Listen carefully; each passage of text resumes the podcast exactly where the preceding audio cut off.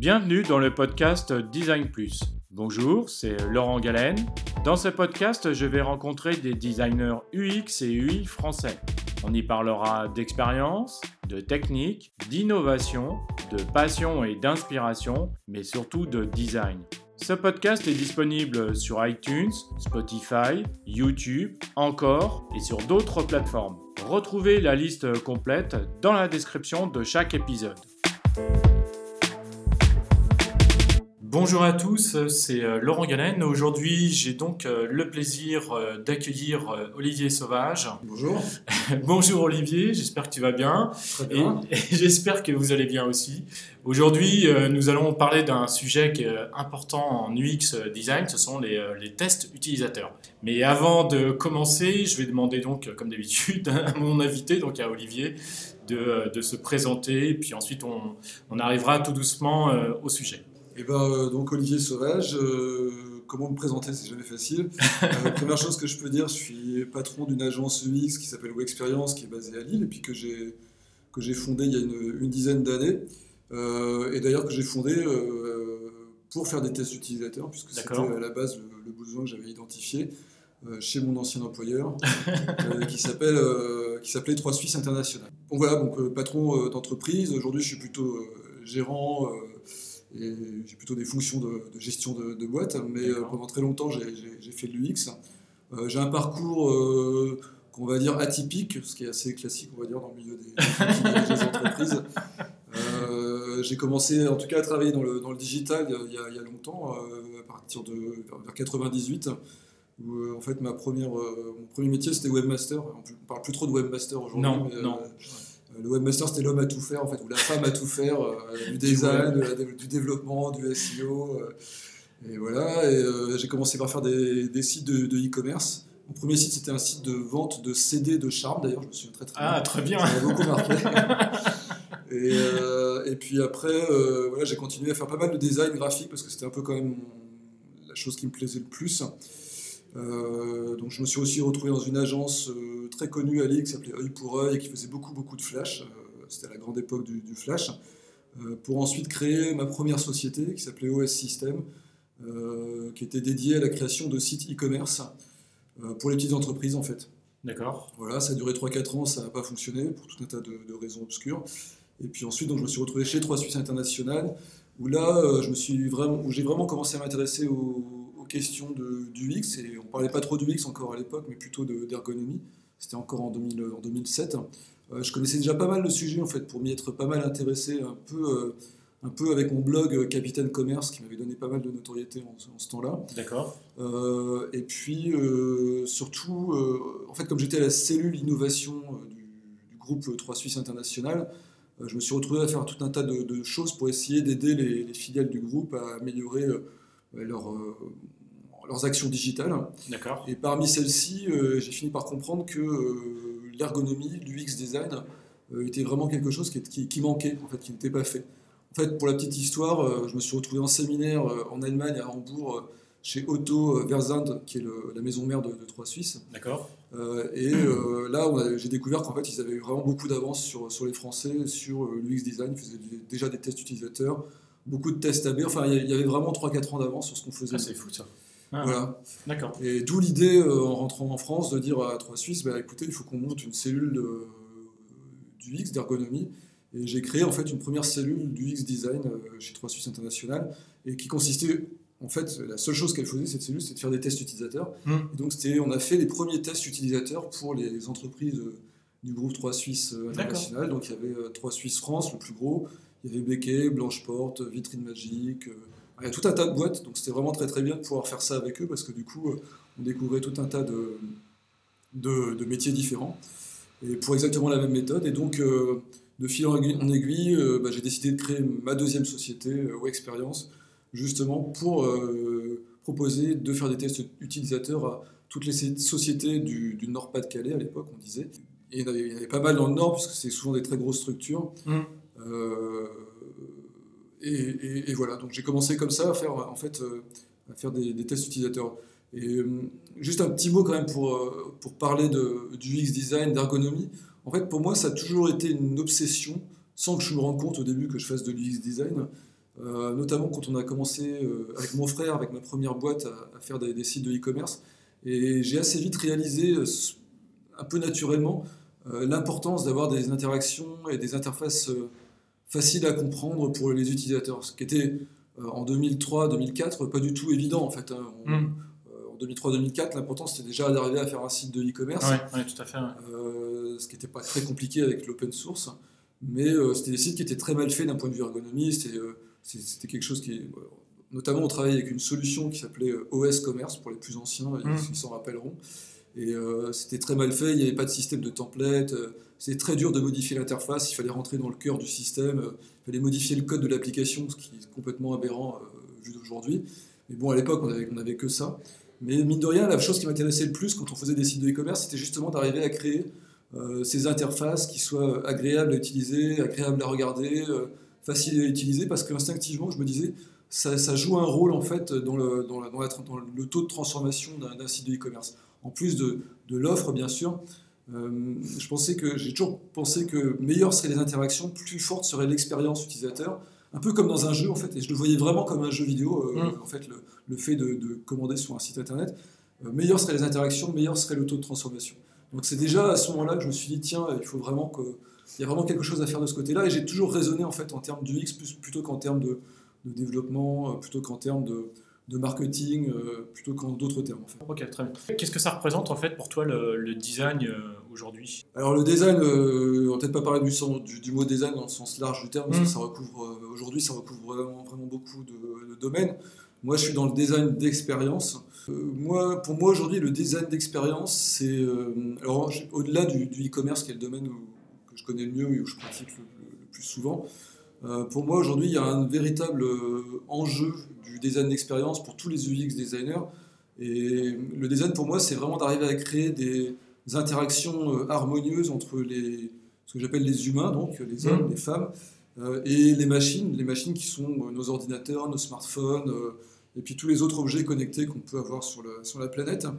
moi, je trouve qu'on a une mission qui est importante aujourd'hui en tant que designer, c'est justement de...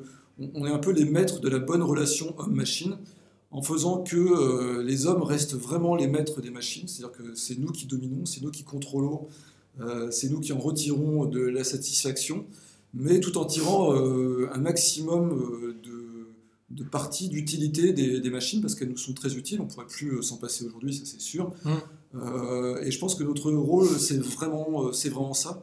Et le design, c'est d'arriver à créer ces expériences qui font que moi, en tant qu'utilisateur d'objets connectés au quotidien, ben, ça me rend heureux, ça rend ma vie plus facile, euh, ça ne me crée pas de contraintes et euh, ça me permet de continuer à agir en, liberté dans ma vie et de plus en plus en liberté avec toute la puissance que pourraient me donner les, machines. Et je trouve ça hyper important parce que, comme dans toute technologie, il y a toujours des, un côté obscur et un côté clair en tout cas. Et aujourd'hui, je trouve que dans le domaine du digital, on bascule un peu trop du, du côté obscur. et même, je trouve même si je trouve que c'est toujours très facile de citer les, réseaux sociaux. Euh, euh, c'est vrai qu'aujourd'hui, par exemple, dans, les interactions qu'on a avec les réseaux sociaux, moi je pense qu'aujourd'hui les humains en sont esclaves, c'est-à-dire que mm. ça nous fait avoir des comportements qui sont complètement fous, on devient haineux, euh, on s'insulte pour rien, enfin il suffit de, se connecter à Twitter aujourd'hui, c'est assez facile de s'en rendre compte. Mm. quand on est sur Instagram ou sur Facebook, on passe beaucoup de temps à, à regarder des images qui ne nous intéressent même pas finalement, mais ça devient machinal vraiment on agit comme des, des, fumeurs de, cigarettes, où en fait, autant peut-être que la première cigarette, on en retire un certain plaisir, autant mm. euh, à la fin de la journée, quand, on a fumé 20 cigarettes, on n'a plus aucun plaisir, on a les poumons encrassés. Je pense qu'avec les réseaux sociaux, c'est exactement la même chose. Les interactions sont faites de manière à ce qu'on se retrouve avec le cerveau encrassé plutôt que les poumons. Et, c'est intéressant, vraiment, intéressant. Et c'est vraiment dommage. Donc je pense que l'UX design, euh, le rôle du designer, c'est ça. Donc c'est et ça passe évidemment par plein de plein de choses qui sont euh, effectivement rendre les interactions les moins coûteuses en énergie pour le, pour le cerveau, parce que finalement c'est ça notre rôle, c'est d'épargner, euh, d'économiser l'énergie du cerveau, mais ça peut être aussi créer des expériences agréables, créer des émotions, etc. Et je ne suis pas en train de dire que le monde malheureusement, que le monde est, tout à fait noir et que tout est horrible, pas du tout, il y a plein de belles choses qui existent mmh. partout, mais je pense que quand même euh, il faut toujours faire attention, être en veille là-dessus. Euh, c'est pas facile, je trouve non plus. Euh, je sais que quand on est UX designer, dans certaines sociétés, on n'est jamais beaucoup écouté, donc c'est pas toujours facile de faire entendre sa voix.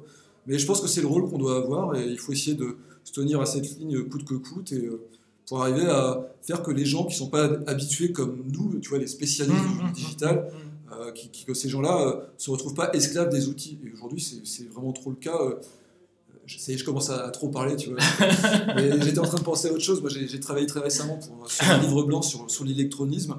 L'électronisme, c'est ce problème qui touche tout un tas de gens en France. On compte jusqu'à 20% des Français qui sont atteints d'électronisme. Alors, c'est pas une maladie, mais c'est en fait le fait de ne pas arriver à bien servir des outils numériques. Mm. Il suffit de regarder autour de soi, je veux dire, même dans sa famille. Moi, il suffit que je prenne une personne de ma famille. Je... C'est jamais bien de citer sa mère, mais je le fais quand même. Euh, je sais que ma mère, par exemple, elle est vraiment handicapée parce que euh, c'est une personne qui est très intelligente. Je pense qu'elle n'a aucun problème à se servir d'un ordinateur. Mais par exemple, elle, elle, elle en peut plus des interfaces numériques, des services auxquels elle est, qu'elle est obligée d'utiliser. En fait, elle n'a plus le choix. Mmh, mmh. Euh, par exemple, l'autre jour, je sais plus, elle devait prendre un rendez-vous à l'hôpital. Elle a appelé. On lui a juste dit vous pouvez pas prendre vos rendez-vous par téléphone, vous devez le faire sur le site internet. Et le site étant très mal fait, elle n'a pas réussi à, à prendre ce rendez-vous. Donc, euh, donc c'est ridicule. On se retrouve dans des situations complètement ridicules où on oblige les gens à utiliser des outils qui sont trop compliqués. Et ça, euh, pour le coup, c'est de la faute des UX designers qui, dans ce cas-là, n'avaient pas bien fait leur boulot. Non, mais je suis Donc, d'accord. C'est ouais. là qu'est notre rôle en fait. Et c'est pour moi le design d'expérience. Pour moi, c'est ça en, en grande partie. D'accord, très bien. Eh bien, merci Olivier pour cette euh, grande et belle euh, introduction. Euh, nous allons tout de suite atta- attaquer le sujet qui est donc les tests utilisateurs.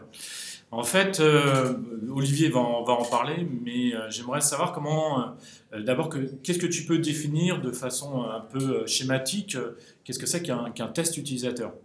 Alors un test utilisateur, c'est vraiment, vraiment quelque chose de très très simple. Alors d'abord, le nom est totalement trompeur parce que on a l'impression en disant test utilisateur qu'on va tester des gens. Euh, un test utilisateur, en fait, c'est un test d'interface et non pas un test de personne. Et c'est très important cette notion-là parce que souvent, euh, euh, quand on a des gens qui viennent, quand on a des- testeurs qui viennent chez nous pour faire des tests, ils ont toujours très très peur parce que D'être toujours, testé. Ouais, je suis nul, euh, pourquoi vous m'avez choisi moi Euh, Ça sert à rien, vous auriez pas Je l'ai déjà euh, entendu. et euh, on est toujours obligé de les, ra- les ra- les rassurer en disant mais c'est pas vous qu'on teste, hein, vous pouvez être nul si vous voulez, c'est pas grave. Ce qui compte c'est que c'est ce qui se passe entre vous et la machine et, et c'est s'il y a quelque chose de nul ici, c'est pas vous, c'est bien l'interface qui a été mal faite et dont et vous n'arrivez pas à vous en servir. Et les tests utilisateurs, qui sont donc des tests d'interface en réalité, c'est tout simplement euh, un moyen de regarder en fait ce que font des gens quand ils utilisent une, une interface, quelle qu'elle soit finalement, euh, vocale ou visuelle ou tactile ou je sais pas quoi. D'accord. Euh, et en, simplement en observant ces gens, bah, de comprendre ce qui fonctionne et ce qui ne fonctionne pas sur cette interface. Et c'est vraiment, moi ça fait 10 ans que je fais ça, peut-être même un peu plus, et je trouve que c'est vraiment la voie royale pour, pour arriver à analyser l'expérience utilisateur sur, sur un site ou sur une application. Euh, pour moi, il n'y en a pas d'autre en fait. Enfin, on peut toujours faire des web analytics, on peut toujours faire plein d'autres trucs. Euh, pour moi, euh, regarder quelqu'un en train de se dépatouiller devant un écran d'ordinateur ou sur son smartphone, euh, le faire parler, euh, essayer de pénétrer ses pensées pour voir ce qui se passe dans son cerveau pendant qu'il il interagit avec la machine, c'est- je trouve que c'est ce qu'il y a de plus passionnant, je trouve que c'est vraiment très intéressant à faire. Et en plus, je trouve qu'en termes de, de- de- de résultats, de rendu, de restitution, c'est ce qu'il y a de plus riche parce que c'est vraiment comme ça qu'on va en fait au cœur du projet. Euh, si je devais comparer ça avec de la, bah, la, la médecine, ce serait vraiment un métier de chirurgien. quoi. C'est- Mm. Je vais Mm.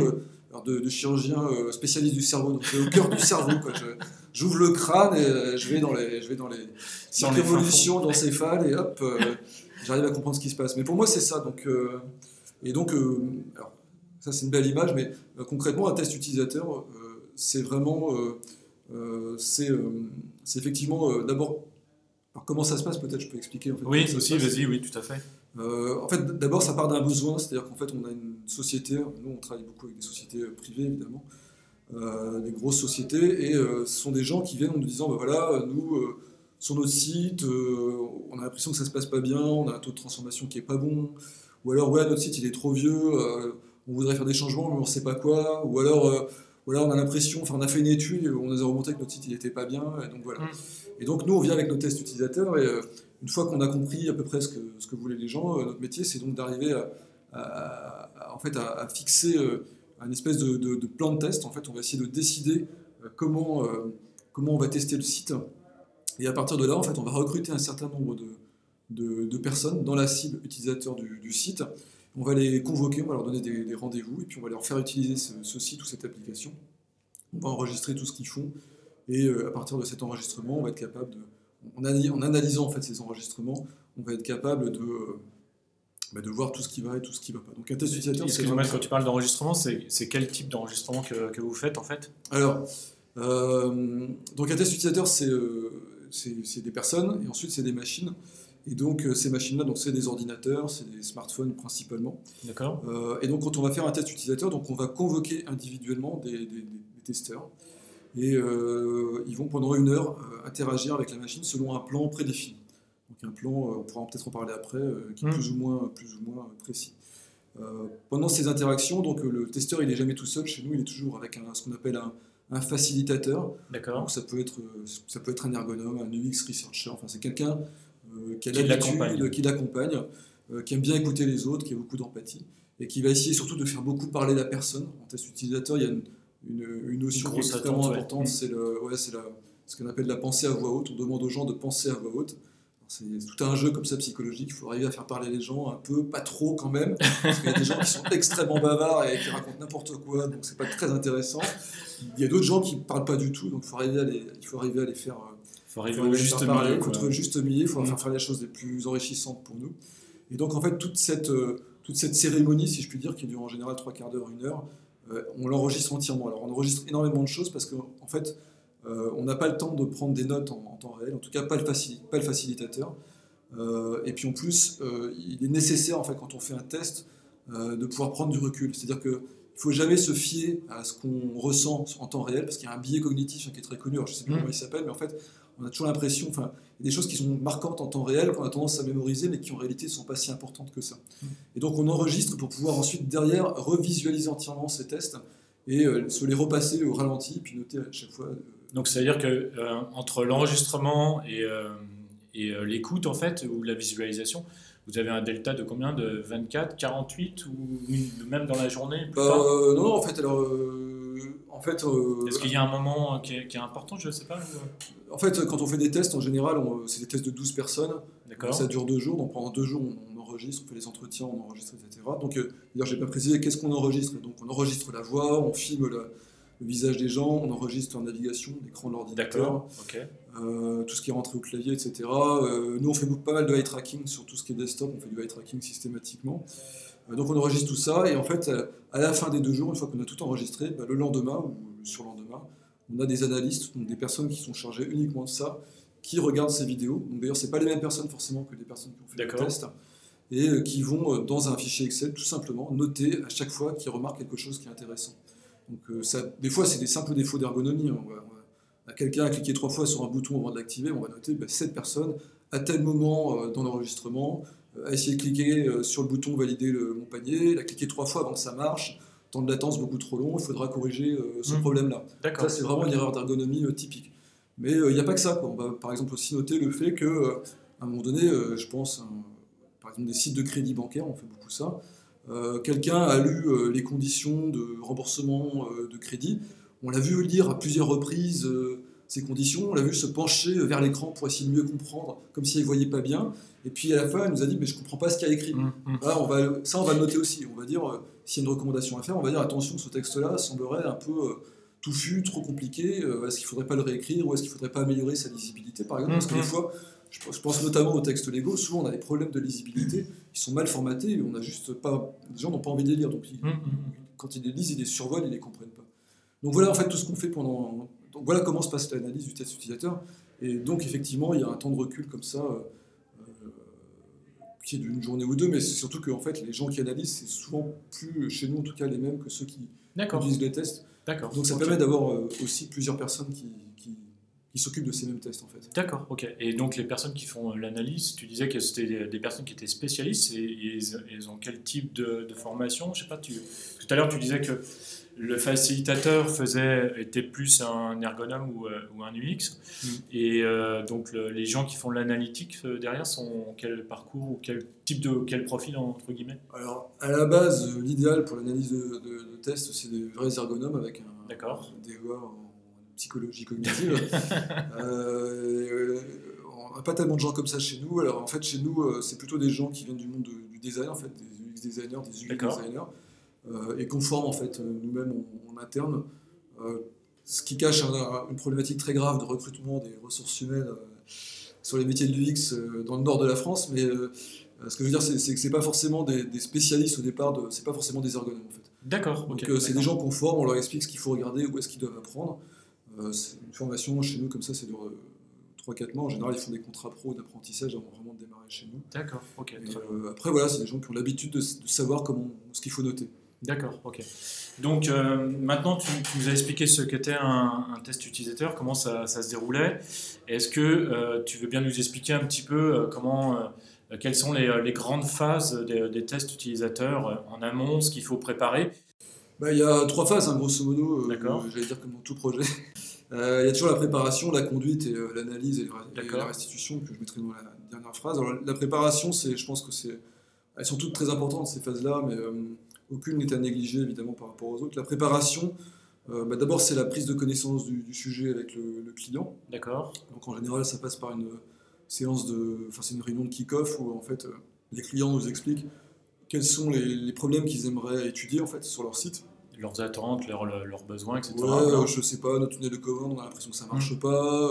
Ouais, mais dans le compte client, on trouve que c'est compliqué. Et puis de toute façon, il y a plein de gens qui se plaignent, ils n'arrivent mm. pas à changer leur mot de passe, mm. ils n'arrivent pas à comprendre pourquoi. Donc voilà, ils parlent en fait un peu comme des patients, ils expliqueraient à leur médecin euh, j'ai mal, mal au dos, j'ai mal au foie, mais c'est, mais c'est vraiment ça. Quoi. C'est, ah ouais? Ouais, bah moi je, je, vois un peu comme ça. Quoi. Ils, sont, un peu malades. Euh, et, donc, euh, et donc là, nous on écoute tout ça avec bienveillance, bien entendu. Euh, et, puis en, et, puis en, plus de ça, ils vont quand même beaucoup aussi nous parler de ce qu'ils font, de leur métier, puisque nous on travaille avec beaucoup de sociétés très différentes, dans des domaines très différents. Ça va de, ça va de la vente de fuel euh, en ligne à euh, l'achat de, fringues, en passant par des mutuelles, etc. Donc à chaque fois, le, problème est, est, différent. différent Donc nous, on a besoin de comprendre le métier, même si en réalité on ne devrait pas être spécialiste de ces métiers-là, mais il faut quand même un minimum de connaissances. Et par exemple, on travaille beaucoup avec des mutuelles et des assurances à force, ça nous aide quand même à mieux faire les tests utilisateurs aussi, parce mm. qu'on on sait un peu d'avance ce qui va se passer, on, connaît un peu mieux les comportements des gens. Euh. puis, je pense qu'en tant qu'être humain aussi, on a besoin aussi de s'imprégner du, du, métier des, personnes pour, euh, pour, euh, pour, comprendre vraiment leurs attentes et leurs besoins. Je, je sais pas, c'est ouais. c'est humain. C'est humain, et je pense que si on ne le faisait pas, on passerait à côté de quelque chose. ça nous arrive d'aller des fois en magasin, visiter le client pour essayer de comprendre comment ça fonctionne chez lui, mm. parce que c'est toujours plus intéressant que d'être dans la théorie ou Absolument. de se projeter. D'accord. Donc on a cette première réunion. D'accord. Et puis euh, à partir de là, euh, à partir de là, il y a deux choses qu'on va faire. Euh, on va définir les, profils des testeurs et on va définir le plan de test. Alors, la chose la plus, enfin une des choses les plus importantes, c'est les, testeurs en fait, le profil des testeurs. Alors nous, on y, on, y fait extrêmement attention, on prend beaucoup de soin à recruter les, bonnes personnes. Il faut savoir que nous, on mène tous nos tests in situ hein, en, en, labo de, test. D'accord. Euh, que vous avez déjà dans. Chez... on en a un chez nous, euh, mais après, on... c'est des salles avec vitre sans teint, c'est des mmh. trucs classiques en marketing, on en trouve un peu partout euh, en France. Hein, D'accord. On travaille essentiellement sur Paris et sur Lille, mais après, il nous est déjà arrivé de faire des tests au Mans, à Angoulême, à Lyon. D'accord. Voilà, on n'a pas besoin forcément d'une salle avec vitre sans teint, on peut très bien se débrouiller sans ça, mais bon, voilà, ça c'est un peu. Les vitres oui. c'est sympa, quoi. Ouais. Fait un peu film et tout. Euh, on, regarde, on espionne les gens. Euh, c'est un petit côté voyeur, c'est très agréable. Ça, ça, flatte un peu notre côté euh, malsain. voilà. Mais donc après, le, dans le recrutement, donc, ce qui est important, c'est de recruter les bonnes personnes. Et nous, on fait vraiment attention à ça. Donc, en général, donc, pendant cette réunion de kick-off, on va définir les profils des gens qui sont clients et futurs clients du site, D'accord. de e-commerce. Donc, on va établir en fait différents critères. Alors souvent il y a le sexe, hein, c'est des hommes, c'est des femmes, il y a l'âge, c'est assez important aussi. Après on va intégrer parfois des critères socio-professionnels, est-ce que c'est plutôt des urbains, est-ce que c'est plutôt des, euh, des, ruraux, est-ce que euh, c'est plutôt des gens euh, dans les couches populaires, est-ce que c'est hmm. est -ce c'est l'élite, les premiers de cordée, est-ce que... voilà, mais ça, ça, ça, fait, ça permet de faire une première classification, mais après on va quand même plus loin que ça, et notamment on s'intéresse beaucoup à justement à l'implication qu'on va avoir euh, dans les tests euh, des gens. C'est-à-dire que, par exemple, quand on a travaillé pour une société qui vendait du fuel en ligne, clairement, on n'a pas testé des gens qui n'achètent pas du fuel en ligne et qui n'en achèteront jamais. On a testé que des gens qui en avaient déjà acheté, qui étaient en cours d'acheter du fuel en ligne ou qui allaient en acheter. pourquoi? Parce qu'en fait, si on ne prend pas des gens comme ça, on va avoir des gens qui ne sont pas impliqués. Et du coup, on va passer à côté de tout un tas d'informations très intéressantes euh, qui serait vraiment dommage de, rater. Donc encore, par exemple, typiquement, si on fait du crédit, du crédit à la conso, on va essayer de trouver des gens qui sont en phase de recherche d'un crédit à la conso. Une question qui me vient comme ça, comment vous recrutez ce type de personnes qui sont censées acheter quelque chose mais que vous ne connaissez pas encore aujourd'hui? Alors ça c'est notre secret sauce. D'accord. Je, vais quand même la dévoiler, non, il n'y a rien de secret. C'est vrai qu'on nous pose souvent la question comment on fait, donc nous on passe par un partenaire qui fait que ça pour nous en fait. D'accord. Je peux le citer, ça s'appelle, il s'appelle Miss Group, MIS, comme ça j'en fais un peu de pub. Euh, et donc en fait justement on leur envoie ce, donc on leur envoie un tableau de profil de, recrutement. Eux, à partir de ça, ils vont créer un questionnaire de recrutement. Et ensuite, par contre, je ne sais pas exactement comment ils font, mais ils ont une base de 200 000 personnes en France à peu près.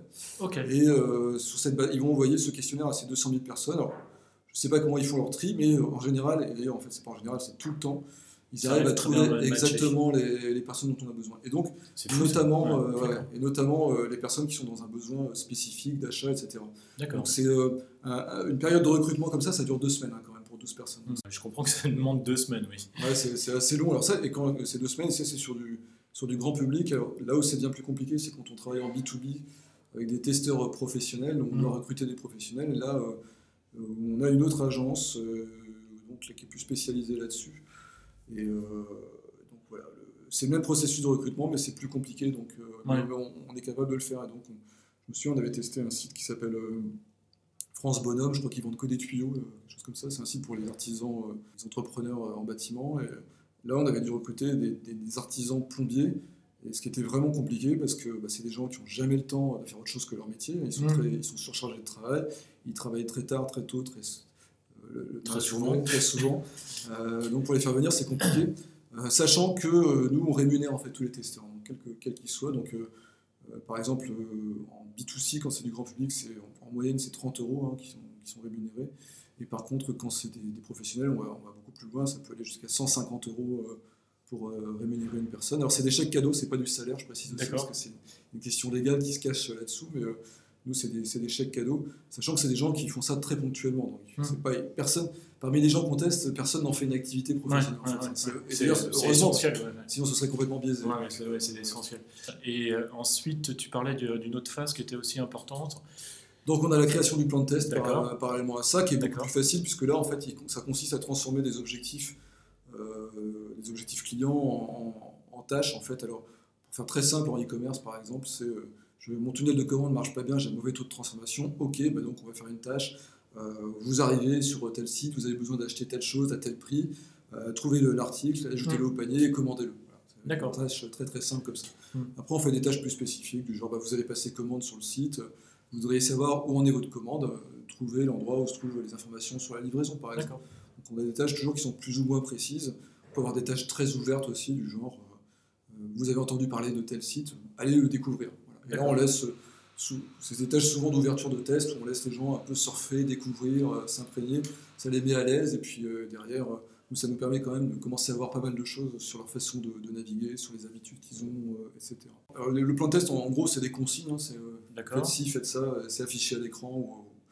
voilà, et en général, pour pour une heure de, test, on va avoir cette, cette tâche. D'accord, ok. mais il faut limiter quand même. Au niveau du nombre de, tâches, il faut, oui, limiter. Bah, pas forcément, en fait, ça veut rien dire parce qu'il peut y avoir des tâches qui sont extrêmement courtes. D'accord. Des fois, c'est juste euh, rentrer votre adresse email à tel endroit. D'accord. Donc ça prend deux secondes. Des fois, c'est des tâches plus complexes. Et après, c'est justement le rôle de facilitateur d'arriver à faire passer toutes les tâches euh, au testeur, plus ou moins euh, rapidement. Des fois, il en rajoute, des fois, il en, il en enlève. Mais en gros, le boulot du facilitateur, entre autres, c'est d'arriver à bien euh, faire qu'on fasse ces sept tâches, que l'utilisateur ne sorte pas de ces tâches. Bon, euh, voilà, par exemple, des fois, on a des utilisateurs qui se mettent à aller sur un autre site pour aller, euh, pour aller comparer des offres, je sais pas quoi. Donc on, peut les laisser faire, mais disons pas trop longtemps. oui, d'accord. voilà. Mais en général, ça permet de cadrer relativement bien, relativement bien le test. D'accord, ok. Donc une fois que ce plan de test effectué, que vous avez recruté les, euh, les, euh, les testés, les, euh, les, utilisateurs, donc vous passez directement à, la phase conception du, du test, pas conception, mais réalisation du, du test. Et donc ça, tu, tu l'expliquais. Et puis ensuite, après, il y a, y a, la phase de, d'analyse des, des, tests. Voilà.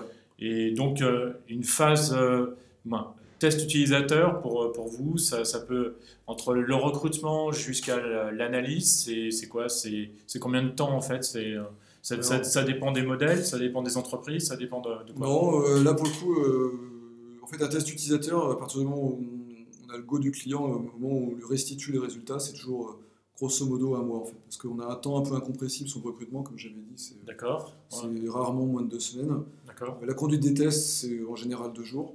Et après l'analyse, euh, c'est 5-6 jours derrière. euh. Donc euh, c'est assez condensé hein, comme projet, c'est assez, dense. d'accord, euh, mais voilà, donc ça dure, ça dure un, un petit mois, un bon mois. Après, tout dépend du client. hein. Des fois, ça va plus vite. Quand... Parce que ce qui est très très long, c'est vraiment l'analyse. C'est-à-dire qu'en fait, on fait, des, on fait 12 tests en deux jours à peu près. Ça fait 12 heures d'enregistrement, plus ou moins. Et ensuite, il faut analyser ces 12 heures. Et c'est pas, pas je regarde pendant 12 heures des vidéos, c'est, ça, ça dure bon, quand même 3-4 jours hein, de regarder toutes ces vidéos parce Mhm. qu'il faut à la fois noter. il faut, on regarde les vidéos, mais en même temps, il faut noter les choses. Des fois, il faut se les repasser, il faut les passer au ralenti. Enfin, hum. euh, des fois, il y a des choses qu'on ne comprend pas, c'est pas toujours évident. De... Il peut y avoir des raisons techniques, hein. des fois le son n'est pas bon, des fois l'image n'est pas bonne, des fois il y a des choses qu'on ne comprend pas, donc il faut, qu'on se- il faut qu'on se les repasse plusieurs fois avant de bien capter euh, ce qui s'est passé dans la tête de l'utilisateur. d'accord, Et puis euh, après, une fois qu'en plus on a revisionné toute la vidéo, il faut qu'on fasse un peu le tri dans tout ça, quoi, parce qu'il y a énormément de. Quand on fait des relevés de tests, il y a 150, 200, 300 choses qui sont relevées, qu'on a d'ailleurs déjà classées un petit peu avec un ordre de sévérité. On met en général une note de, de 1 à 4 d'accord, de pas grave du tout à très très grave, genre euh, bloquant. Euh, et ensuite, euh, voilà, en, en fonction de la répétition qu'on peut avoir des erreurs euh, par testeur ou sur un même test, on va pondérer en fait tout ça, et puis on va extraire en fait, en général, c'est une cinquantaine de défauts. Alors, je parle pas des points positifs, je parle que des défauts. Une cinquantaine de défauts avec, euh, je donne des moyennes comme ça qui sont dans les grandes mailles, mais c'est euh, 10 trucs vraiment graves à corriger urgemment. euh, 10-15 trucs un peu moins graves mais qui seraient intéressants à modifier, et puis euh, des, trucs un peu, un peu moins graves. d'accord, Et ce travail-là il est très complexe, et ça c'est vraiment le rôle chez nous des, des directeurs d'études. euh, donc on a deux chefs de projet, directeurs d'études, peu importe leur, leur grade, hein, mais euh, euh, c'est vraiment eux, c'est vraiment des seniors, euh, c'est vraiment eux qui ont la capacité à prendre suffisamment de recul pour savoir ce qui est bien, pas bien. Euh, Un junior, il faut, en général, on considère qu'il faut 5-6 ans à un junior pour être vraiment apte à faire ce genre d'analyse. d'accord, Euh, parce que ça demande vraiment beaucoup de compréhension. Il faut comprendre le produit, il faut comprendre les comportements des utilisateurs, il faut avoir beaucoup d'expérience sur les interfaces, il faut, faut savoir relativiser ce qui est grave et pas grave. Euh, il faut vraiment de l'expérience. Donc ça, c'est vraiment la phase la plus, la plus complexe sur laquelle on essaie d'apporter le plus de, euh, d'expertise.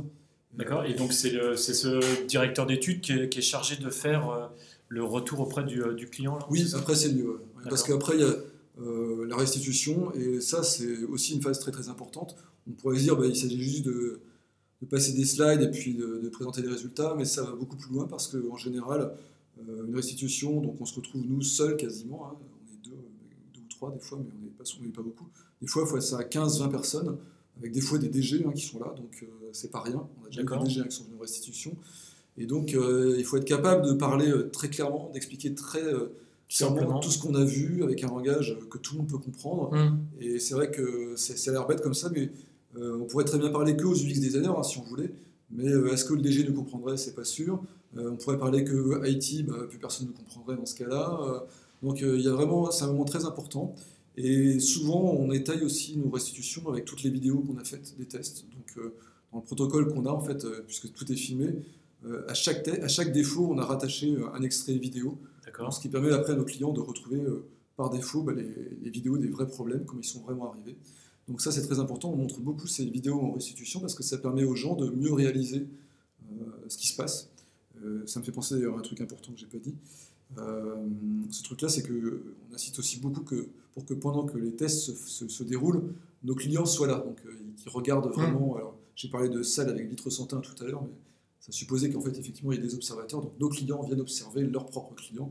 Ça, c'est extrêmement important parce que c'est des moments euh, où ils peuvent vraiment prendre du recul. Ils sont un peu isolés de leur entreprise, ils ne sont pas chez eux, euh, ils sont un peu tranquilles, ils sont confortablement installés. Ils peuvent vraiment voir ce qui se passe sur leur site, prendre des notes, etc., discuter entre eux. Et c'est vraiment un moment très très fort et très important du, du test utilisateur. Et après, ces mêmes personnes, donc on va les retrouver en restitution, plus tous les autres qu'on n'a pas vus. Souvent, Mm. euh, ça peut être les gens de la direction, des gens qui vont etc. voir, etc. Et donc là, c'est un moment très important parce que c'est un moment où on va être capable de prouver par A plus B que ce qui a été fait à un moment donné T sur le site n'était pas une bonne idée. Et le fait d'avoir des vidéos notamment de tout ça, c'est euh, très convaincant, Euh, c'est un très bon élément de persuasion pour que des décisions puissent se prendre Parce que dans les grandes entreprises, on sait très bien que c'est jamais facile de prendre une décision. Notamment, il y a des problèmes hiérarchiques. Hein. On ne peut pas toujours dire la vérité à son chef. Alors, quand on lui dit, le chef n'écoute pas toujours. Euh, voilà. Alors, des fois, il y a des débats d'experts euh, entre experts qui n'en sont pas et qui se battent pendant des heures à savoir si tel bouton doit être de, de, telle ou telle couleur. Là, on règle un peu la question en disant bah, le bouton est de, de, cette couleur parce que vos testeurs, vous voyez, visiblement, c'est celle-là qu'ils préfèrent.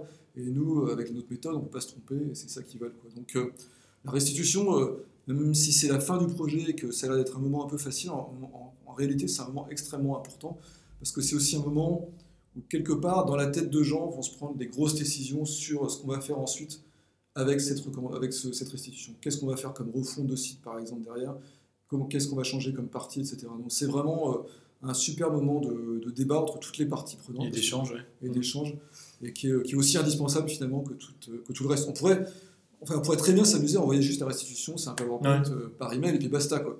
on a vraiment, euh, nous on insiste pour être là. Et je pense que c'est encore une fois, si je reprends l'analogie avec le médecin, je vais en faire une, assez nausée, mais j'ai quand même. Mais si on doit annoncer un cancer à, un client, à un patient, bah, je pense que c'est important qu'on le fasse, pas juste en lui envoyant un courrier ou un email. Je hmm. pense qu'il faut lui expliquer pourquoi, à quel point c'est grave et comment, quelle solution on va pouvoir mettre en œuvre pour arranger son problème. Dans le cas du cancer, c'est il y a des solutions, mais, hmm. mais c'est exactement ça. On est vraiment dans un moment comme ça, je trouve très très important. Donc, euh, si on ne faisait pas cette présentation, j'estimerais qu'on ne fait pas une bonne partie de notre boulot. Euh. et puis même, je pense que quelque part, c'est euh, c'est l'accompagnement et on va jusqu'au bout d'accompagner son, son, client et, et d'aller avec lui, de, de, lui montrer effectivement, là, comme tu disais, où, où il y avait des problèmes, des choses comme ça. C'est un, puis ça, ça va être un, je pense que c'est un super moment d'échange aussi. Oui, c'est un, un, moment qui est qui est, important et qu'il ne faut absolument pas négliger. Euh, on peut prendre des décisions euh, importantes derrière. Et, oui, tout à fait. Est-ce que tu pourrais, euh, on a fait un peu le, tour des, des, tests utilisateurs in situ, est-ce que tu pourrais nous dire un petit peu ce qu'il existe comme tests utilisateurs, des, comme grand type de, de tests utilisateurs aujourd'hui sur, sur le marché? Il est certain qu'il y a plein de sociétés en France qui font des tests utilisateurs et des indépendants. Je pense que chacun a plus ou moins la, la même méthode tous un peu le même cœur, de la même façon de procéder dans le fond. Après, il y a beaucoup de choses qui varient. Est-ce qu'on fait les tests à distance ou pas à distance? Ouais, d'accord, voilà. Bah, c'est peut-être de ça que je voulais parler. Voilà, c'est tout à fait une possibilité. Est-ce qu'on les facilite ou pas, les tests? C'est une possibilité. Est-ce qu'on prend 12 testeurs ou 4 testeurs? C'est aussi une possibilité. Est-ce qu'on a besoin du eye tracking? Bah non, pas du tout. Enfin, c'est juste euh, un confort en plus, c'est pas une obligation. D'accord. Euh, est-ce qu'on a besoin d'une salle avec vitre santin Pas du tout. On peut faire un test utilisateur sur un coin de bureau, pourquoi pas dans la rue. D'accord. Euh, nous, on, a fait, on fait des tests utilisateurs en magasin pour tester des applis. Donc, euh, voilà. D'accord, c'est pas, pas plutôt des guérilla tests? Mais après, un guérilla test, pour moi, c'est plus un test où voilà, je, suis en, je suis une équipe agile sur un projet. voilà, j'ai envie d'un seul coup de tester une fonctionnalité sur, sur, mon, produit et hum, j'ai beaucoup de doutes. Je peux très bien effectivement descendre dans la rue, alpaguer 4-5 personnes comme ça, et puis leur faire tester un truc sur mon, sur mon téléphone. D'accord. Ça, c'est un guérilla test pour moi. Ça a une certaine valeur. Je dis pas que c'est la meilleure valeur qui soit, mais ça peut être intéressant, juste comme ça, de, de faire un test. On peut aller dans un café, on peut mmh. aller chez ses voisins de bureau. Euh, il y, a plein de choses qu'on peut faire. Je, je, crains toujours, quand je parle de la façon dont on fait les, tests utilisateurs, que les gens me disent Oui, mais euh, ce que vous faites, c'est trop lourd, c'est trop cher, c'est trop compliqué, etc. Alors, c'est vrai que c'est lourd, c'est cher et c'est compliqué, mais euh, c'est destiné à, à des sociétés qui sont des grandes sociétés pour des sites avec beaucoup de trafic, qui génèrent énormément de chiffres d'affaires, mmh, mmh. et on a besoin de ça. Mais après, moi, je pense qu'on n'est pas obligé de faire tout le temps comme ça. On peut, faire, on peut se débrouiller autrement. On peut faire des tests sur des bouts de papier. Enfin, il n'y a pas vraiment de règles dans l'absolu. Euh, moi, je crois que. je vais peut-être dire une bêtise, mais il me semble qu'il y a Steve Krug qui est intervenu. Euh, je fais un peu de pub pour, mon association euh, Flupa, mais qui est intervenu aux UX Days l'année dernière. Et il a écrit un deuxième livre qui n'a pas été traduit en français sur les tests utilisateurs en mode, en mode guérilla. en fait, il explique que vraiment, il faut faire tout le temps des tests. je pense que je pense que tout bon UX, des researchers ou designers est d'accord avec ça. Il faut en faire le plus possible. Euh, et euh, il n'y a pas de, encore une fois, il n'y a pas vraiment de règle absolue sur la manière dont il faut les faire. Il y a certains critères qui sont incontournables, comme le protocole de pensée à voix haute, euh, la facilitation, je, pense, des choses comme ça. Mais après, tout le reste, on peut vraiment, on peut vraiment le, faire varier sans aucun, sans aucun problème. D'accord. Mais il faut quand même une certaine expertise. Hein. Je veux dire, je ne demanderais pas à un UX researcher débutant d'aller faire des guérilla tests dans la rue parce que je ne suis pas sûr qu'il aurait des très très bons résultats. D'accord. À quel moment on doit faire des, tests utilisateurs? Alors, euh, question importante parce que nous, on vient souvent nous voir en nous disant bah, j'ai refait mon site et maintenant j'aimerais bien le tester. Euh, donc euh, là, bah, par exemple, ça c'est pas le bon moment, par exemple. Pourquoi? Moi, ça m'arrive souvent, que des clients me demandent bah, Laurent, on a, on a fait une appli, maintenant on aimerait bien la tester ou des choses comme ça. Et... Ah, parce que tout simplement, c'est pas quand on a fini l'appli qu'on va la tester qu'on va découvrir les défauts. Parce que si vous découvrez des défauts et vous êtes sûr d'aller en découvrir, corriger les problèmes que corriger les problèmes à ce stade-là, c'est là que ça va vous coûter le plus cher. Donc, euh, en fait, la réponse, c'est qu'il faut faire des tests utilisateurs le plus souvent possible et tout le temps dans la vie d'un produit. Et quand on démarre un produit, quand on le crée, bah, il faut faire des tests utilisateurs dès le début, en wireframe, en papier, etc., en HTML, CSS, sur prototype, jusqu'à son développement. Et une fois que le produit est développé, effectivement, il faut refaire des tests utilisateurs ensuite dessus, euh, régulièrement. Alors après, à quel rythme, avec quel nombre de personnes, ça c'est une question de budget, je vous dirais, et puis, euh, de, contexte, parce que moi je me souviens, c'était il y a deux ans, il y avait Jennifer Romano Bergstrom qui venait de chez Facebook, euh, qui avait fait une conférence aux UX Days, et elle, elle conduisait des tests mais dans le monde entier, tout le temps, enfin pour, vraiment un bout de Facebook, c'était pas grand chose. Quoi. Mmh. Facebook ont des moyens, a des moyens immenses, mais ils ont aussi des milliards d'utilisateurs. Donc voilà. Mais après, si vous avez que 100 000 utilisateurs par mois sur votre site, un bon test utilisateur euh, une fois par an, ça suffit largement. Pas mmh. besoin d'en faire plus. Quoi. Donc euh, tout ça est très. et pour le lancement, et par exemple pour le, lancement d'un produit, par exemple d'une app mobile, euh, l'appli n'a pas encore été lancée, le projet a été lancé, mais il n'y a, pas de wireframe, il n'y a rien. À quel moment tu, euh, tu pourrais demander à, faire à réaliser des tests utilisateurs? Bah, On peut en faire quand on veut. En fait, on peut déjà en faire euh, sur les produits concurrents, tout simplement, pour comprendre un peu comment les gens surfent. Ça, c'est vraiment intéressant de le faire. Bah, sur les sites de e-commerce, c'est facile parce qu'il y en a toujours partout des concurrents. Si vous avez une idée un peu innovante, vous ne pouvez pas le faire. Mais ensuite, à part ça, L'idée, c'est quand même de produire ses premiers wireframes, de faire euh, un jeu minimum de wireframes sur mobile et sur desktop, par exemple, et puis de monter un prototype. Euh, ça peut être un prototype très simple, hein, fait sur une vision, par exemple. D'accord. Euh, et puis faire un premier test à ce niveau-là. Et c'est vraiment pas un problème pour les utilisateurs parce que à ce niveau-là, même s'il n'y a pas de, charte graphique, par exemple de design graphique, les utilisateurs quand même rentrent dans le jeu. À condition quand même d'avoir des textes un peu en français, pas du, pas du lorem ipsum par exemple, c'est compliqué. Mais euh, on peut déjà en faire à ce moment-là, et après, encore une fois, essayer d'en faire euh, le plus souvent. En général, nous, on en fait deux sur, enfin trois sur un projet de refonte. On a toujours un avant, au moment de la refonte, quand le site existe, puis ensuite un en première phase de conception et un deuxième en deuxième phase de conception. D'accord. Et sur le, sur le lancement d'un produit, par exemple, tu disais que juste avant les euh, au moment des wireframes ou des choses comme ça, c'est combien? C'est 2, 3 Est-ce qu'il y a un chiffre précis? Euh, Mais oui, je pense qu'il faut en faire au moins un, euh, c'est vraiment indispensable. Vraiment pour pouvoir prendre un peu de recul, mettre à bas vraiment les idées reçues qu'on peut avoir, les, convictions souvent qui sont fausses. parce que tant qu'on n'a pas fait un test utilisateur, on ne se rend vraiment pas du tout compte à quel point on est biaisé par nous-mêmes. En fait. on, a, on, a toujours, on, juge, on, juge toujours les gens à l'aune de notre propre expérience, hmm. alors que personne n'a la même expérience. Tout le monde a des expériences différentes. Donc ça peut pas être pareil. Je veux dire, vous pouvez pas. Euh, même votre meilleur copain, il va peut-être pas forcément surfer du tout comme vous. Donc euh, vous pouvez pas ne, faire l'impasse sur un test avec votre meilleur copain ou votre meilleure copine. Euh, parce qu'il fonctionnera pas forcément comme vous. Tout à l'heure, tu t'en parlais assez rapidement. Est-ce qu'un test utilisateur, ça, coûte cher? Tu disais qu'on pouvait le faire avec, avec une vision, avec des wireframes, ou vous, vous déployez des, tests utilisateurs sur, sur un mois qui est complètement euh, incomparable. Et c'est quoi le, coût moyen d'un test utilisateur? Est-ce qu'il y a un prix minimum? Est-ce qu'il y a un prix maximum? Bah, il, y a, toutes sortes de prix, mais nous, euh, par exemple, euh, clairement, sur un test moyen avec 12 personnes, on va être sur du, plus, de, plus de 10 000 euros de, budget. D'accord. clairement, c'est assez conséquent, mais encore une fois, c'est à relativiser au regard des gens avec qui on travaille. Parce que si vous êtes un site qui fait 300-400 millions d'euros de chiffre d'affaires, 10 000 euros, c'est une goutte d'eau. Euh, évidemment, euh, si vous êtes un site qui fait, qui fait que 50 ou 100 000 euros par mois, euh, ce serait complètement absurde d'en faire.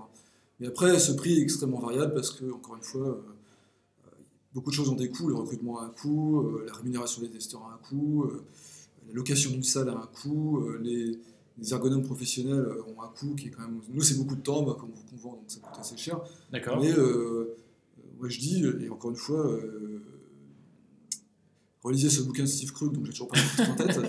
Euh, vous verrez, vous pouvez faire des tests euh, quasiment gratuitement, vous débrouillant avec les moyens du bord euh, et, que ça marche aussi très très bien. Je pense que ce qui est vraiment intéressant dans cette méthode des tests, c'est que moi j'ai la conviction qu'on n'a pas besoin, disons qu'il vaut mieux en faire que de ne pas en faire, même si on n'est pas spécialiste de ça, même si on n'est pas UX researcher. Je pense qu'il vaut mieux faire un test que pas du tout. Et je pense que tout le monde peut en faire. Après, c'est vrai que vous en ferez un la première fois, il sera peut-être pas très bien fait etc. Mais vous y prendrez goût, vous en referez sûrement d'autres derrière, et après vous vous perfectionnerez. Mais je pense que ça reste indispensable dans tous les cas d'en faire, même si on n'est pas expert. D'accord, c'est bah, une, belle, une belle leçon, en tout cas c'est intéressant. Bah, ma conclusion, c'est celle que je viens de dire en fait, c'est faites-en. Euh, faites-en quoi qu'il arrive, faites-en dans tous les cas. Euh, faites-en, euh, vraiment, c'est pas du temps perdu, c'est au contraire, c'est du temps gagné. ça peut que vous enrichir, ça peut que améliorer votre produit. Vous pouvez vraiment pas vous tromper, enfin, c'est vraiment difficile de se tromper. faites-en et, et prenez-y goût et après vous en ferez tout le temps. mais c'est indispensable. Franchement, je pense que c'est vraiment indispensable. Et, moi, j'ai eu beaucoup de. C'est moins le cas maintenant, mais pendant très longtemps, on opposait au test utilisateur, on opposait, on opposait au test utilisateur des, méthodes quantitatives, des questionnaires en ligne, etc. Et euh, ça n'a aucune valeur, en fait, un questionnaire en ligne sur l'UX hmm. Euh, pour essayer de comprendre ce qui se passe sur, sur un site. Et aujourd'hui, on a réussi, au bout de 10 ans, à faire comprendre à pas mal de monde que les tests utilisateurs, c'était vraiment important. Et je peux vraiment euh, tracer la route de la progression de l'acceptation des tests utilisateurs en 10 ans, et je peux dire que vraiment, entre le moment où j'ai commencé l'expérience il y a 10 ans et aujourd'hui, ça n'a rien à voir. Les gens acceptent totalement d'en faire. Nous, on n'a plus aucun problème pour vendre un test utilisateur aujourd'hui à nos clients. On, les intègre systématiquement à toutes nos prestations et les gens les acceptent euh, largement. Ce qui n'était vraiment pas le cas il y a 10 ans. Il y a 10 ans, il fallait vraiment que je me batte pour expliquer à quoi ça servait, euh, quel était l'intérêt, euh, etc. Mmh. Donc, c'est une méthode vraiment ancienne. Elle a fait ses preuves. Elle n'a rien d'extraordinaire. Il n'y a pas de technologie vraiment dedans, contrairement à beaucoup d'autres choses. Euh, mais à l'inverse, euh, elle est extrêmement puissante et elle va vraiment au, cœur des choses et il faut la, il faut la pratiquer. D'accord, ok, bah, très bien, merci. Est-ce que tu peux nous donner euh, des erreurs que, as, que toi ou tes, tes équipes ont, fait lors de, tests utilisateurs Et est-ce qu'il y a eu des répercussions par la suite? Ou est-ce qu'il y a des erreurs que, qui sont courantes qu'il faut peut-être éviter? Je peux parler d'une erreur qu'on avait fait, qui est une, erreur, une bonne erreur, mais une erreur quand même. Euh, mais qui montre vraiment l'intérêt des tests utilisateurs. Euh, on avait travaillé notamment pour une très très grande entreprise de, vente de matériel de communication en, fait, en, B2B, vraiment une entreprise avec pignon sur rue, euh, avec un processus de commande extrêmement compliqué. Vraiment compliqué parce que c'est des commandes avec beaucoup de produits à la fois, avec des montants assez importants et des commandes qui sont répétées assez fréquemment. Donc avec beaucoup d'utilisateurs très habitués à passer les commandes sur ce tunnel-là. Et donc on, a, on devait refondre entièrement ce processus qui était effectivement très très complexe. Et on a beaucoup travaillé dessus, on a fait beaucoup de, maquettes, etc. Et puis au bout d'un certain temps, on était très très fiers de ce qu'on a fait. Et euh, le client avait beaucoup aimé ce qu'on avait fait, euh, ça présentait très très bien. Et là, on a fait un test utilisateur et on s'est rendu compte qu'on s'était euh, bien planté, notamment auprès des utilisateurs habitués du site qui s'y retrouvaient plus du tout et qui étaient vraiment en colère. Et vraiment ce que j'appelle en colère. En ah c'est-à-dire que, que, vous aviez installé le, produit déjà, et etc. On a fait des tests sur, des, sur un prototype en fait. Ah, d'accord, ok. Et euh, en fait, il s'est passé ce que j'avais présenté euh, l'année dernière au Nord Conversion D sur les habitudes. On s'était heurté de plein fouet au mur, des, au mur des habitudes. Et donc, en fait, tous les gens qui avaient l'habitude de ce site-là, qui passaient énormément de commandes dessus, s'y retrouvaient absolument pas l'interface qu'on avait fait. Et là, on a réalisé qu'on avait fait une grosse erreur. On s'est dit, euh, on n'a vraiment pas assez tenu compte de, de leurs avis. Et on a fait machine arrière. On a vraiment recommencé euh, quasiment à zéro ce qu'on avait fait. On, a remodifié le travail qu'on avait fait et euh, je, vais dire de manière un peu provocatrice, on a presque dégradé l'UX exprès pour nos utilisateurs habitués. Mais en fait, c'était tout simplement pour vraiment tenir compte de, ces gens-là et éviter que le choc, en fait, le changement soit trop brutal en fait, le jour où on faisait la mise à jour. Voilà, et ça, ça, nous a appris beaucoup de choses parce qu'en fait, ça nous a appris que, un, les tests utilisateurs, c'était utile vraiment pour tout le monde, pas que pour nos clients, mais aussi pour nous, parce que nous-mêmes, en tant que UX designer, on fait des erreurs, et je pense qu'il faut accepter de faire des erreurs quand on est mmh. UX designer. Euh, et donc, ça nous a permis de corriger et d'améliorer notre projet. Donc, j'ai fait une erreur, une erreur dans une erreur avec une erreur qui se termine bien. Voilà. et ça, c'était important. Et, comment l'a pris le, client, par exemple? Ça a été un peu compliqué. Euh, a été un peu compliqué parce qu'effectivement, on a dû expliquer qu'on s'était trompé, qu'on avait mal. C'est très dur de dire à un client qu'on a mal fait son boulot. mais, justement, grâce aux vidéos qu'on avait, enfin aux preuves qu'on avait, on l'a dit, mais euh, voilà, vous vous rendez compte que ce qu'on a fait, euh, en fait, ça ne va, pas fonctionner. Enfin, on n'imaginait pas, mais ça ne va pas fonctionner. Euh, et après, je ne me suis pas occupé de la partie négociation commerciale avec lui, mais je pense que ça s'est arrangé, mais on a dû expliquer qu'il fallait qu'on recommence une partie du projet. Bon, c'est la seule fois où ça nous arrivé, mais ça nous a beaucoup appris parce que ça nous a appris à être plus modeste en fait dans ce qu'on faisait et plus réaliste aussi. Euh, parce qu'encore une fois, je pense que on a, on été un but de nous-mêmes et, on, je pense qu'on a été orgueilleux. En fait, on s'est dit, ben, voilà, là, ce qu'on a devant les yeux, c'est nul, on va faire beaucoup mieux. On est parti dans une piste comme ça, on s'est dit, on va faire un truc avec les bonnes choses dans les règles de l'art. Mais en fait, on n'a pas assez euh, écouté, on n'a pas assez envisagé ce qu'aurait pu, comment pourrait pu réagir les utilisateurs. Et quand ils, ont réagi, ben, il était déjà trop tard pour nous. Euh, D'accord. Mais je pense que c'est important, euh, en tant qu'agent, justement, d'avoir ce discours de transparence et d'honnêteté vis-à-vis de ses clients. Si on se trompe, il faut le reconnaître, sinon ça ne sert à mmh, rien. Mmh. Enfin, on rompt la, relation de confiance qu'on a avec le client. Absolument. D'accord. Et donc, le pendant de, de cette question, c'est quelle réussite es-tu fier? Euh, bah là, je pense à une autre anecdote euh, qui est très ancienne en fait, euh, pour le coup. C'est quand j'avais travaillé pour une grosse, grosse marque de luxe française, avec Pinon sur rue également, qu'on m'a demandé de faire un test utilisateur sur leur site mondial et que j'ai pu détecter plein de problèmes, etc., que j'ai fait remonter, que j'ai rendu en restitution. Et j'ai appris plus tard qu'en fait, le test n'avait qu'un seul but, c'était de convaincre la direction artistique de cette marque de mieux faire son site et de faire passer un peu plus d'ergonomie et du UX sur le site plutôt que tout le temps du design et, de l'expérience de marque, parce que à force, ça, ça, ça, ça frustrait les, utilisateurs. Et j'ai trouvé ça vraiment bien parce que c'était important. Il y a des marques comme ça où effectivement l'expérience de marque est extrêmement mmh. importante, et le design est important, et la direction artistique est prédominante. Mais parfois, il faut qu'ils fassent des sacrifices, et les tests utilisateurs ont permis de convaincre ces gens-là de changer un peu leur fusil d'épaule. Ça, ça fait très plaisir de, de voir ça. D'accord, et donc il y a eu des, euh, des, changements euh, dans les, dans les semaines ou dans les, dans les Pas tout, pas tout de suite, parce que euh, c'est une très grosse marque et c'est un site mondial, mais alors je sais pas, honnêtement, j'ai pas, pas regardé, mais, mais, voilà, ça remontait loin. Ok, très bien. eh bien, merci. pour terminer cette interview avec Olivier, je voudrais lui, poser les, trois questions habituelles que je pose donc aux autres invités également. la première question, c'est dans quelle société ou dans quel type de société euh, tu aimerais euh, travailler dans, dans, le futur et pourquoi? Eh ben, euh, La mienne, parce que comme je disais, j'ai envie de continuer à faire ce que je fais, apporter le VIX au sein des grandes entreprises. Et puis, puis ça me plaît comme ça, même si aujourd'hui je suis plus trop dans le métier, je, vais, je, vais, être honnête. Mais ça me plaît comme ça d'avoir la satisfaction de nos clients par rapport au travail qu'on fait. Donc, la mienne. D'accord, très bien, c'est clair. la deuxième question, c'est qu'est-ce qui te différencie, toi, d'un autre designer? Et ben, justement que je suis plus vraiment designer, euh, mais que j'aime bien en parler et euh, voilà, que j'aime bien euh, essayer de, de, mettre en avant le métier de l'UX et de, de, faire passer le message à tout un tas de gens. C'est aussi pour ça que je suis dans l'association Flupa. D'accord. voilà, et que je participe parfois à des rédactions de livres blancs où j'essaie de porter la bonne parole de l'UX. Ça, c'est la chose qui me tient à cœur. Je pense qu'aujourd'hui, j'ai suffisamment d'expérience dans le domaine pour pouvoir en parler largement. Je ne suis pas du tout un spécialiste comme plein de gens aujourd'hui sur le marché qui sont sûrement bien meilleurs que moi mais euh, je sais que j'aime bien convaincre, que je sais bien convaincre, donc euh, ça reste un truc important pour moi. D'accord, je crois que tu étais intervenu au dernier Flupa à Paris ou euh, non? Non, non, j'étais juste animateur. Animateur, d'accord. j'étais le Michel Drucker des UX Très bien, Michel Drucker. alors, comment vois-tu ton, ton métier, par exemple, celui, on va dire, du UX designer de façon globale, dans, dans 10 ans? Ouais, je pense qu'il va évoluer quand même pas mal parce que euh, les outils vont encore évoluer. Là, ils ont, ils ont déjà pas mal évolué ces dernières années, notamment avec l'apparition de Sketch. Euh, ça, c'est important. D'accord. Euh, je pense qu'ils vont évoluer. Puis je pense notamment qu'on va avoir des outils beaucoup plus technologiques. alors avec de l'IA ou pas, j'en sais rien, mais oui, on peut imaginer qu'on a des outils qui améliorent la productivité des designers, qui leur permettra de produire plus vite des maquettes, notamment avec des, design systems peut-être un peu plus évolués que ceux qu'on a, a D'accord. Donc c'est sûrement un métier qui va changer. Et puis en plus, dans 10 ans, on ne sait pas ce qu'on va avoir comme interface. Est-ce qu'on aura des, interfaces cérébrales, des interfaces euh, oculaires ou je ne sais quoi Il faut même commander. Donc euh, c'est un peu difficile de dire à l'avance comment ça va être. D'accord. Ok. Et maintenant, pour euh, conclure, bah, en fait, je voudrais laisser la conclusion à Olivier pour, bah, qui donne sa, conclusion sur, sur l'interview, sur les tests utilisateurs.